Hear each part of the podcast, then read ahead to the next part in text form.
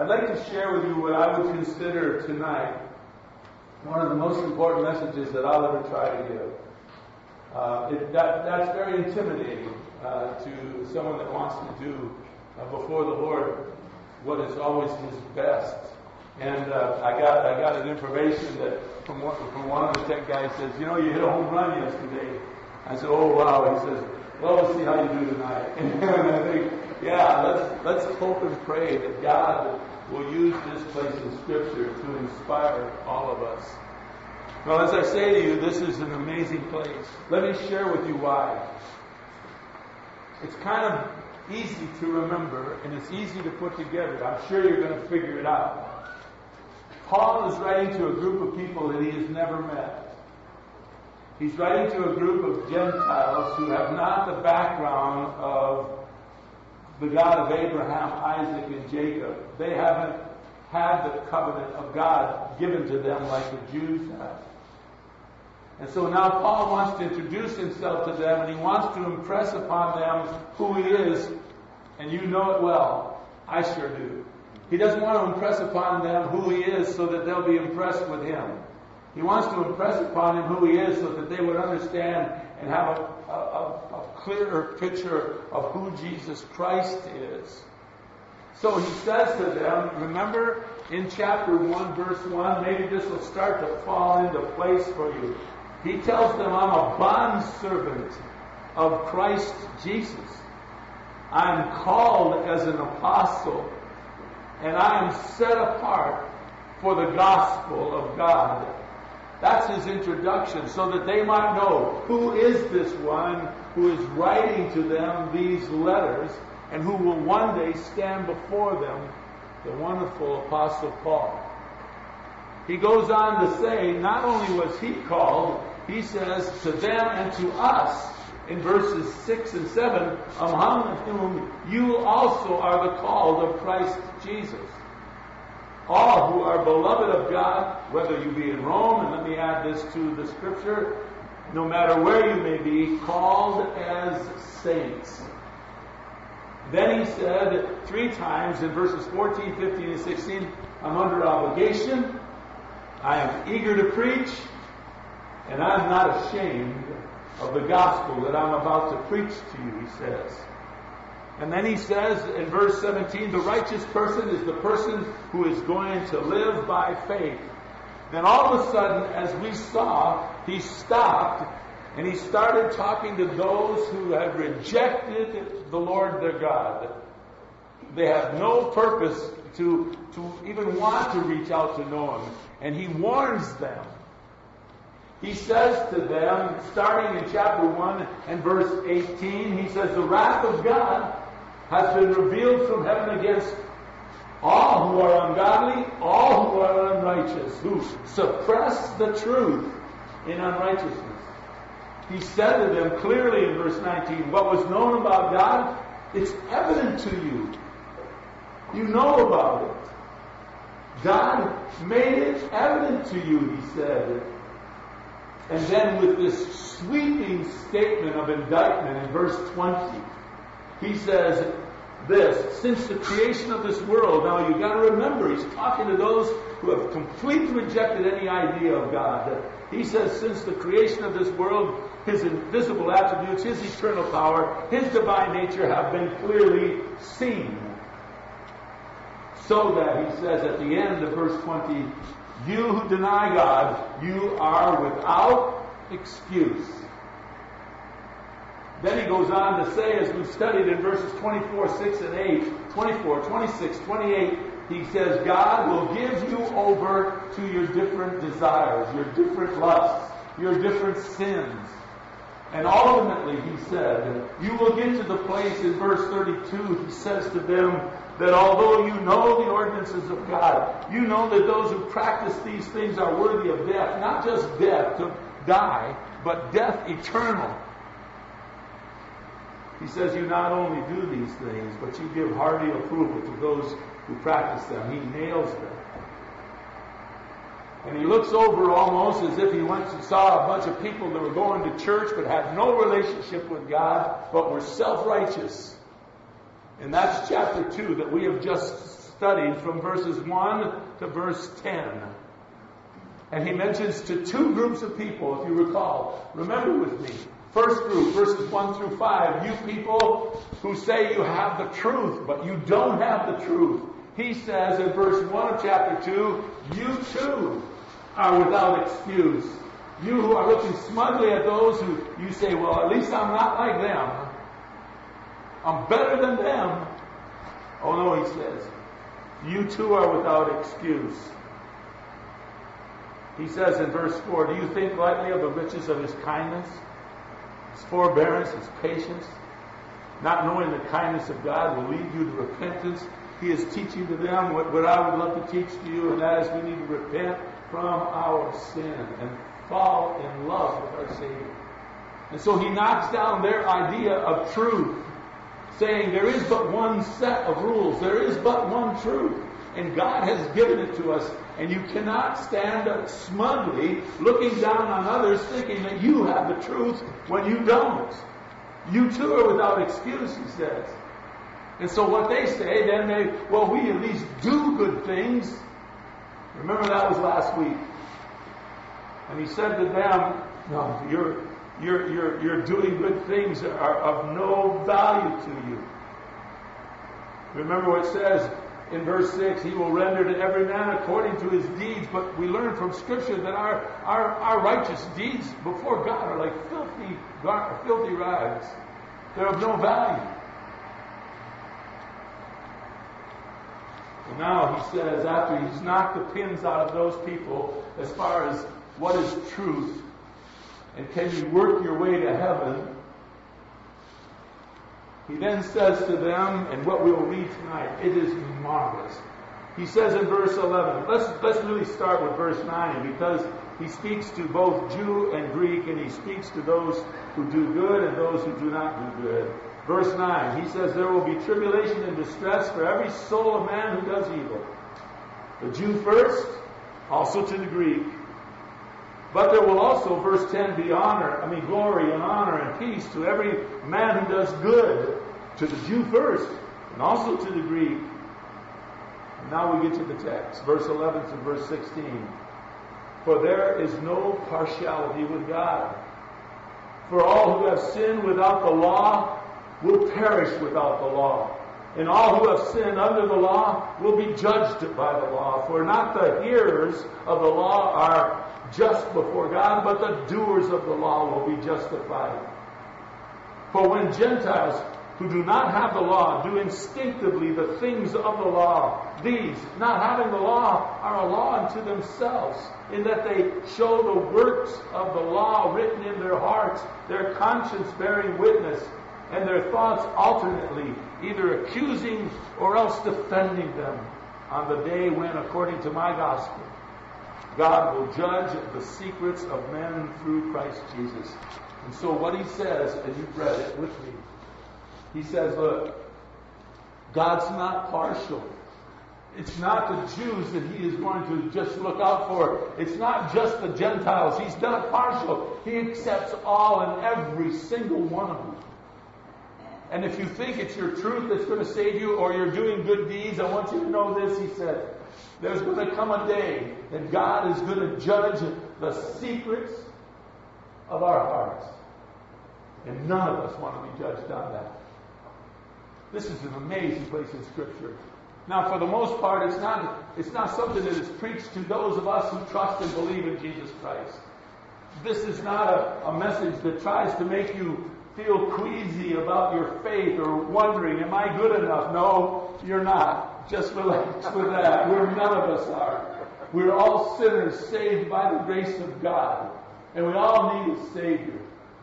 And so this isn't a place to make you feel uncertain about that. It is a place, though, that might should, as the Word of God always will do, to encourage you. It was after the first service yesterday that a wonderful gentleman, I won't tell you who he is, I don't want to do that, but I love this man.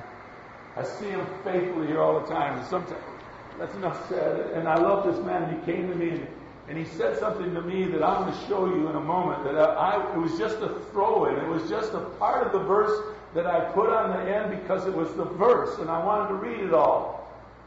And everything else I thought was the purpose of the message. And it was the last 4 or 5 words that said, brought him to his knees, that wanted to repent. And that's the whole purpose of why we study the Word of God, folks.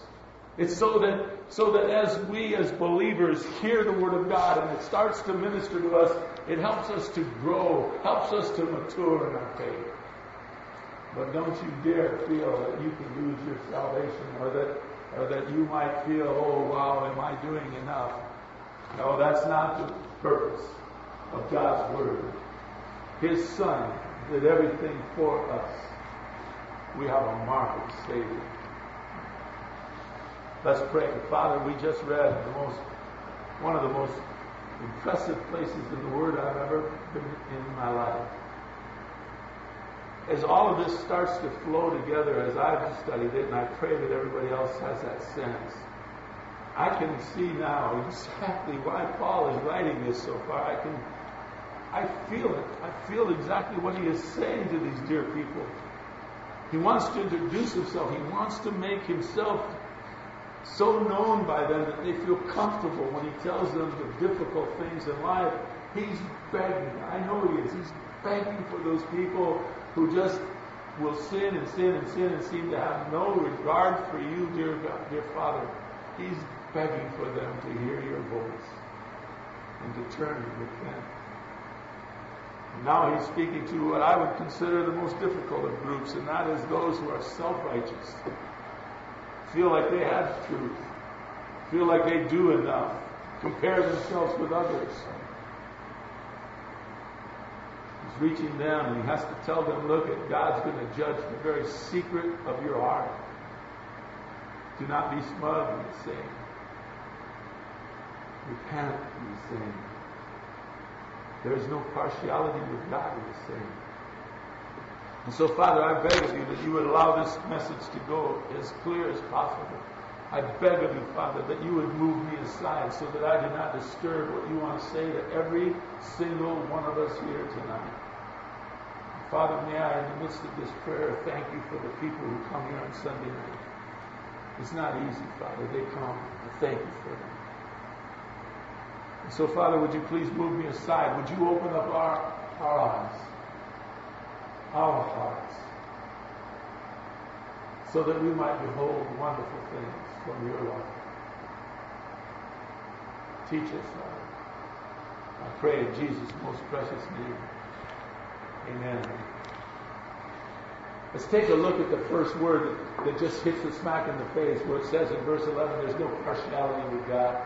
The word partiality is a long Greek word. Let me just spell it out to you. It's PROSOPOLEMPTES. It simply means to give consideration to a person because of who they are or what they do. By the way, our justice system is set up upon this whole system like this. The statue of justice is seen as a woman who is blindfolded with scales in her hands. That signifies that she is unable to see who is standing before her. Therefore, she will not be tempted to be biased or unfair in judging that person. This principle is taught throughout Scriptures, Old Testament as well as New. Let me just read you a couple places because they fit together with this message. Deuteronomy chapter 10, verse 17 says, "For the Lord your God is the God of gods. He is the Lord of lords." Deuteronomy 10:17, marvelous. He is the great and mighty and awesome God who does not show partiality, nor take a bribe were the 4 words that touched this person's heart yesterday in the first service. And it was just a throw-in. I didn't even really want to read it. I had a ... and I could leave it out if I want to. But I figured, I ought to read the whole verse. And God said to me after he came up, maybe, whatever. I don't hear any voices, don't get me wrong. But I felt a sense of God saying to me, don't you compromise my word. Because I am going to touch the person through my word. It is my word that will not come back void. You read it all. and I'll do with the people as I do with the people. And I was saying to myself, that's why I pray, God, move me aside. God, let me open up our eyes so that we can behold wonderful things from your law. That's the reason I prayed it. But it was practical yesterday morning when this man came to me with tears in his eyes. He said, your message put me to the nth degree of wanting to repent. And so in Deuteronomy we see that God is an awesome God that doesn't show partiality. But there's a great little story. You're in Romans chapter 2. We have a moment. Let's turn back just a few pages to Acts chapter 10. It's just the next book to the left. It's just back a couple pages. Hold your place in chapter 2. But Peter is just amazing to me. And he discovered this fact that God's not partial as he had a vision when he was near Joppa, and he went to Joppa to visit a man who was a Gentile by the name of Cornelius. In this scenario, chapter 10 of the book of Acts, Simon Peter was hungry. Verse 10, let's just start there. He became hungry and was desiring to eat. And while they were making preparations, Peter fell into a trance. And behold, the sky opened up, and a certain object like a great sheet came down, lowering by four corners to the ground. And there in it were all kinds of four-footed animals and crawling creatures of the earth and birds of the air. And a voice came to him and said, Peter, arise, kill and eat. But Peter said in verse 14, by no means, Lord, for I have never eaten anything unholy or unclean. And again the voice came to him a second time and said, what God has cleansed, no longer consider it unholy. Happened three times. Well, let's jump down.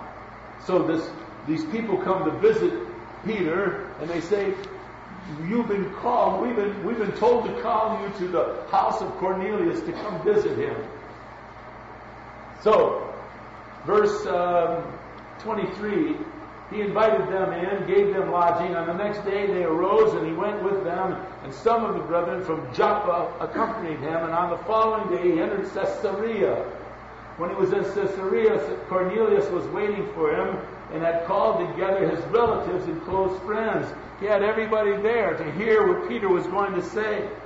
And when it came about, verse 25, when it came about that Peter entered, Cornelius met him and fell at his feet and worshipped him. And Peter very wisely raised him up, saying, stand up, I'm just a man like you.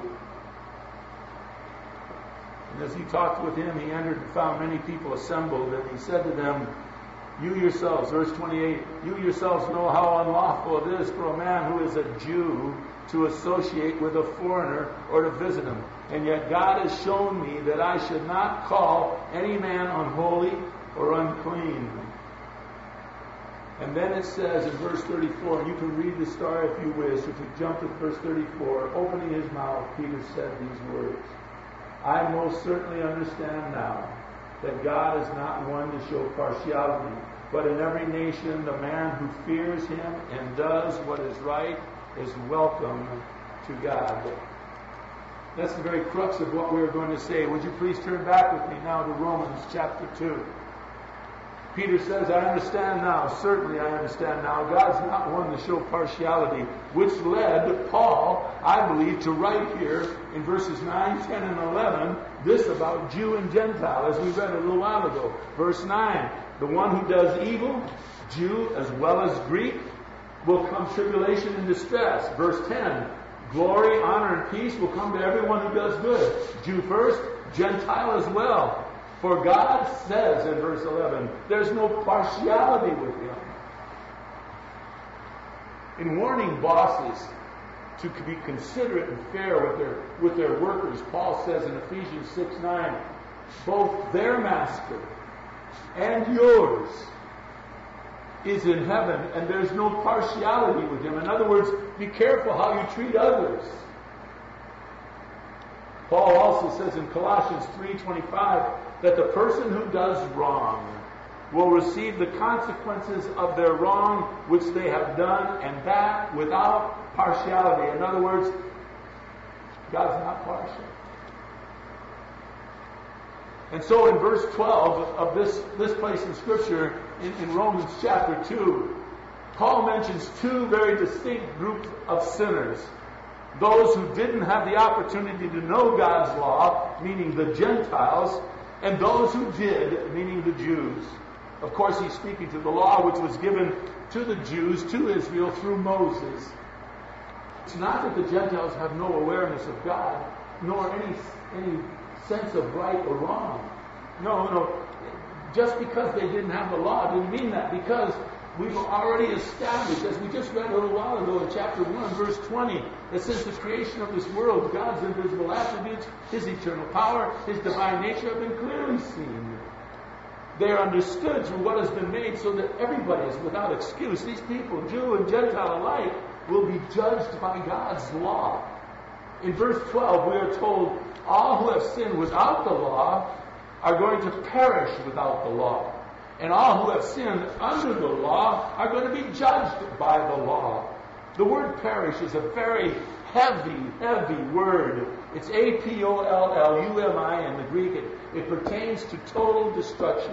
It basically has to do with being ruined, no longer usable for its intended purpose. Do you know, let me stop here for a moment, do you know your purpose in life? I do. I know your purpose in life as well. Our purpose in life is, no matter what it is we do, do it all for the honor of God. Do whatever you do to honor Him and to praise Him and to worship Him in and through your life, whether it's playing games with your children or being in school, young people, or at work or at home, honoring your wife or your husband. All that you do to worship the Lord and give Him honor. That's our purpose in life. So he says this word perish takes away the very purpose of one's being. In other words, they're going to be cast away. Jesus uses the word to perish to speak to those who are thrown in hell. Some amazing words. In Matthew chapter 10, verse 28, Jesus says, don't fear those who can kill your body, but are unable to kill your soul. Don't fear them. Rather, he says, you fear the one who is able to destroy both your soul and your body in hell. Jesus makes it clear that hell is not a place of unconscious existence, rather as the Hindu nirvana would preach or teach. No. Hell is a place of everlasting torment. It's a place of eternal death. In Matthew chapter 13, verses 42 and 50, Jesus Christ says, in that place there will be weeping and gnashing of teeth. And in verse 12, Paul teaches as clearly as possible that all lost Gentiles, as well as all lost Jews alike, will both surely perish and go there unless they listen to God's warning. But listening and hearing isn't the only cure. We are going to learn from the rest of this that Paul is saying it's one thing to listen, it's a whole other thing to do what you've heard.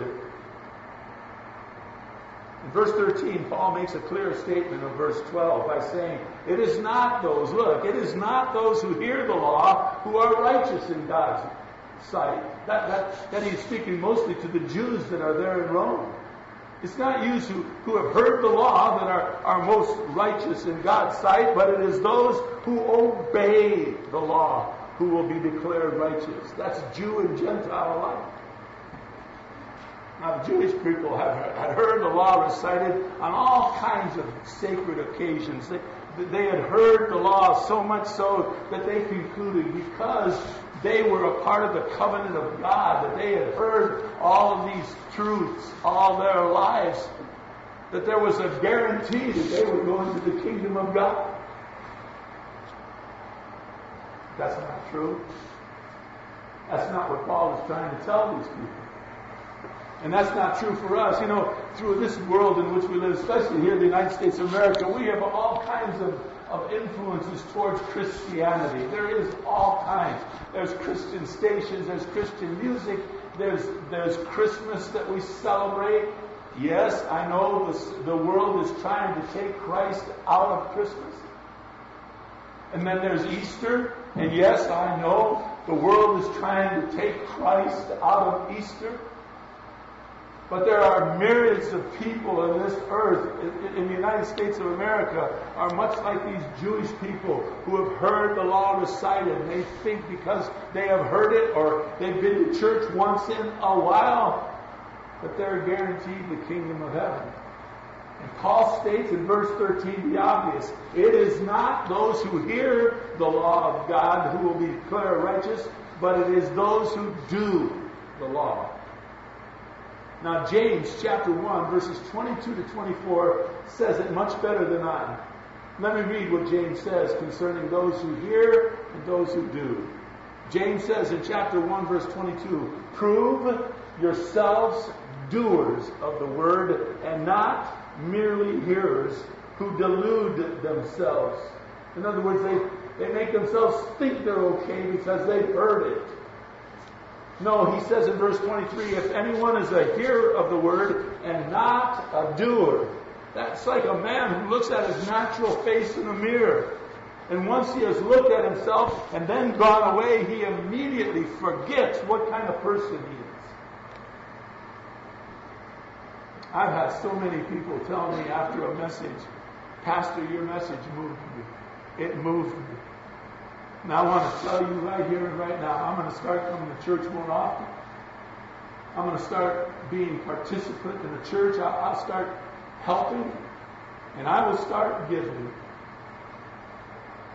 And I see them for a time, but then all of a sudden they're gone. Here's the rub. You don't have to come and tell me if God moves your heart. I'm not your judge. Nor will I be your jury. And I don't keep track on who comes. I don't. I have trouble remembering the kids' names. How am I going to remember all of these that come? Since I am not the judge, nor the jury, the person that we will have to do with is God, who will judge us. All of us. And for our failure to obey what we hear, it's a terrible thing. It almost proves that we don't believe or accept His truth, that we don't become a doer of what we hear.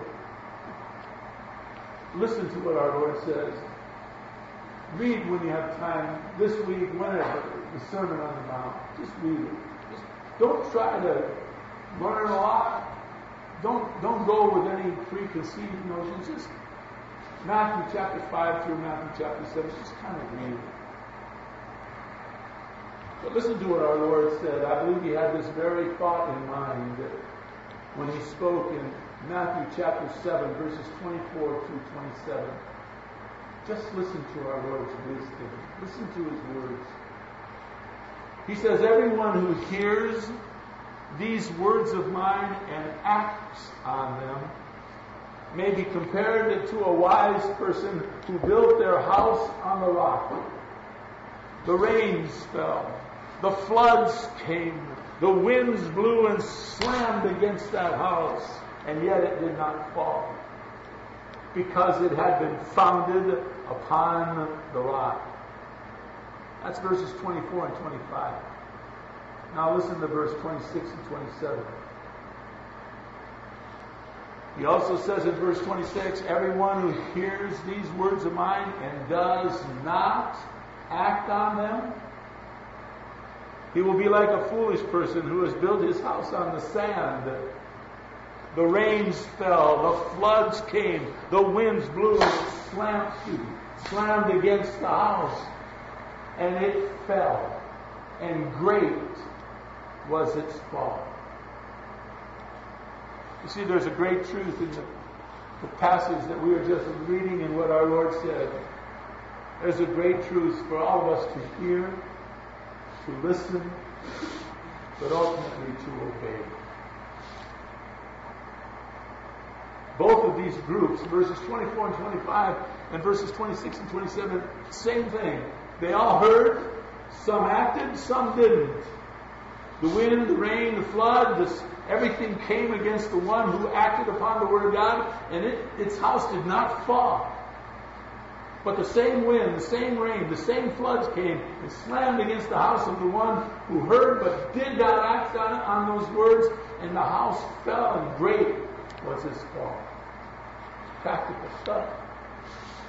True doers of God's law are those who come to Jesus Christ through faith. Do you know why we study the Bible here so diligently? Why we try, at least with all of our heart, to go word upon word, line upon line, and study through the Scriptures? It's all written in one beautiful verse. You might want to get to know it. It's Galatians chapter 3, verse 24. Let me read it to you.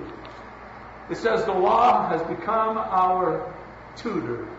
This has become our tutor. You know what a tutor is, do you not? A tutor is a teacher, someone who will teach. This Bible has become our tutor to lead us to where? To Christ. To lead us to Christ.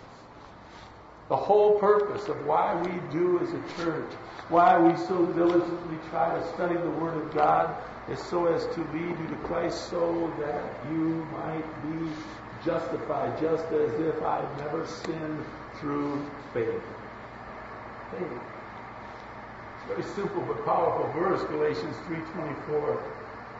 It's why we study God's most glorious word as we do here, so faithfully, to lead you and me to Christ, so that we might mature, so that we might grow, and so that we might, by the grace of God, become obedient to the Word of God that we study here.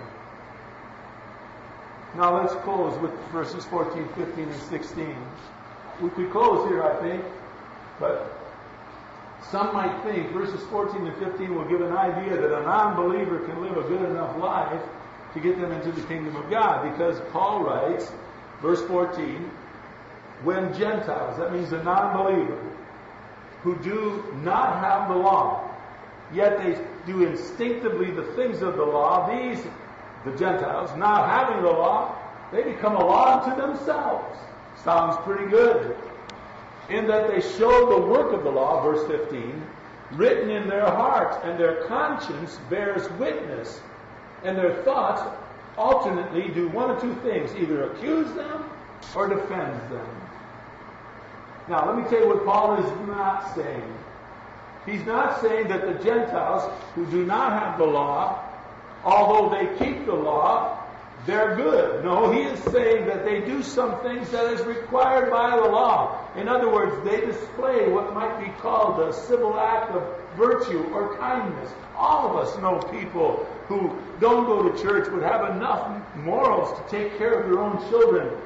We have perhaps friends, some who are non-believers, who we'd rather do business with them than some believers. Sadly, we can say that. Who are upright in their business dealings, who would refrain from stealing or killing anyone or anything. But what Paul is teaching is they don't obey the whole of the law, and their partial obedience reveals that there is a certain sense in which the law was written in their hearts, in their conscience, he says. Now Paul has already made it abundantly clear in chapter 1, verse 20, that all people are under the judgment of God, so much so that they are without excuse, because they have clearly seen him, clearly know who he is. But they have, verse 15, a conscience that bears witness. The word conscience is the key. It is SUNEIDESIS. It literally means to have knowledge of. It's like back in chapter 1, when those people knew better. They knew better, but in verse 32, they not only practiced these things that they knew was going to cause them to go to death, eternal death. They still did it. Not only did they do it, but they gave hearty approval to everybody else who did it with them. That's what he's talking about. The idea behind this word testifies to the fact that mankind has an instinctive, built-in sense of right and wrong. But in some cases, their conscience has run dormant.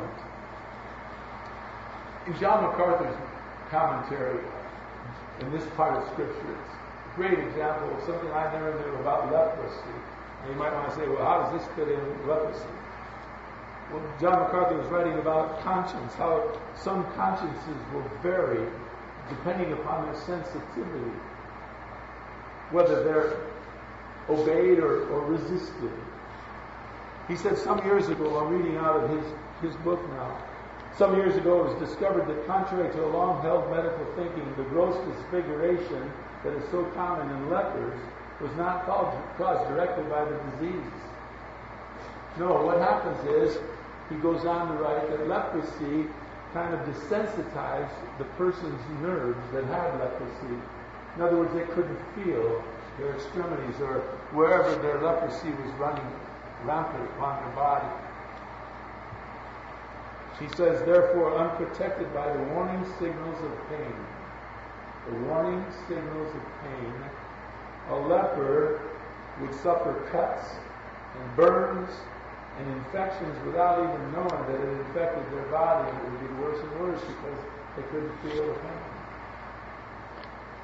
He says, in much the same way, mankind's neglect of our conscience, of knowing what is right and not doing it, becomes insensitive and may eventually stop giving us warning signals about the wrongdoings of sin.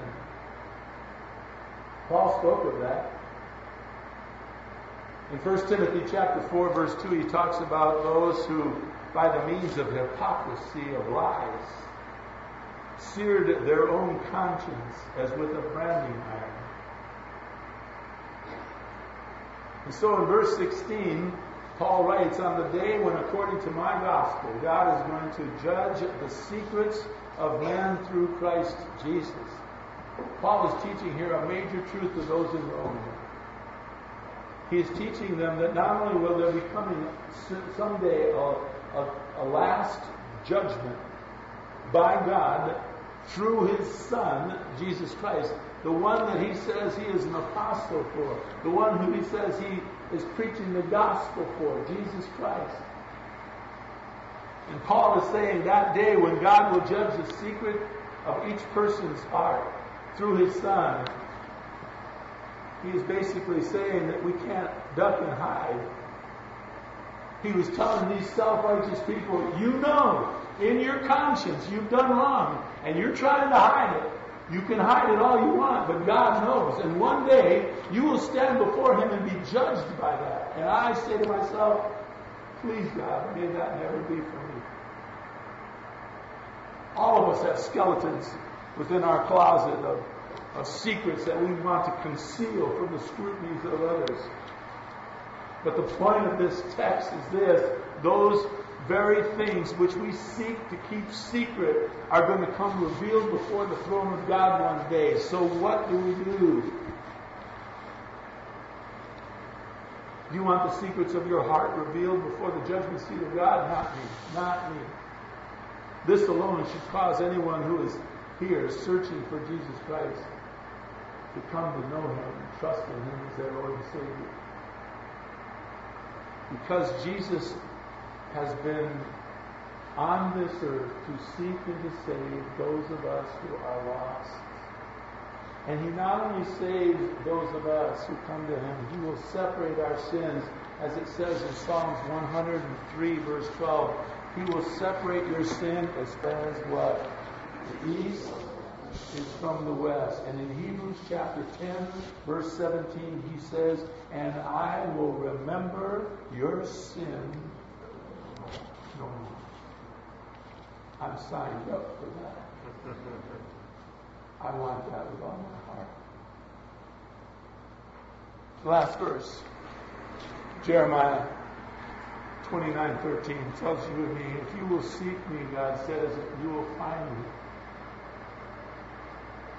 When you search for me with all your heart. I don't know what that means exactly.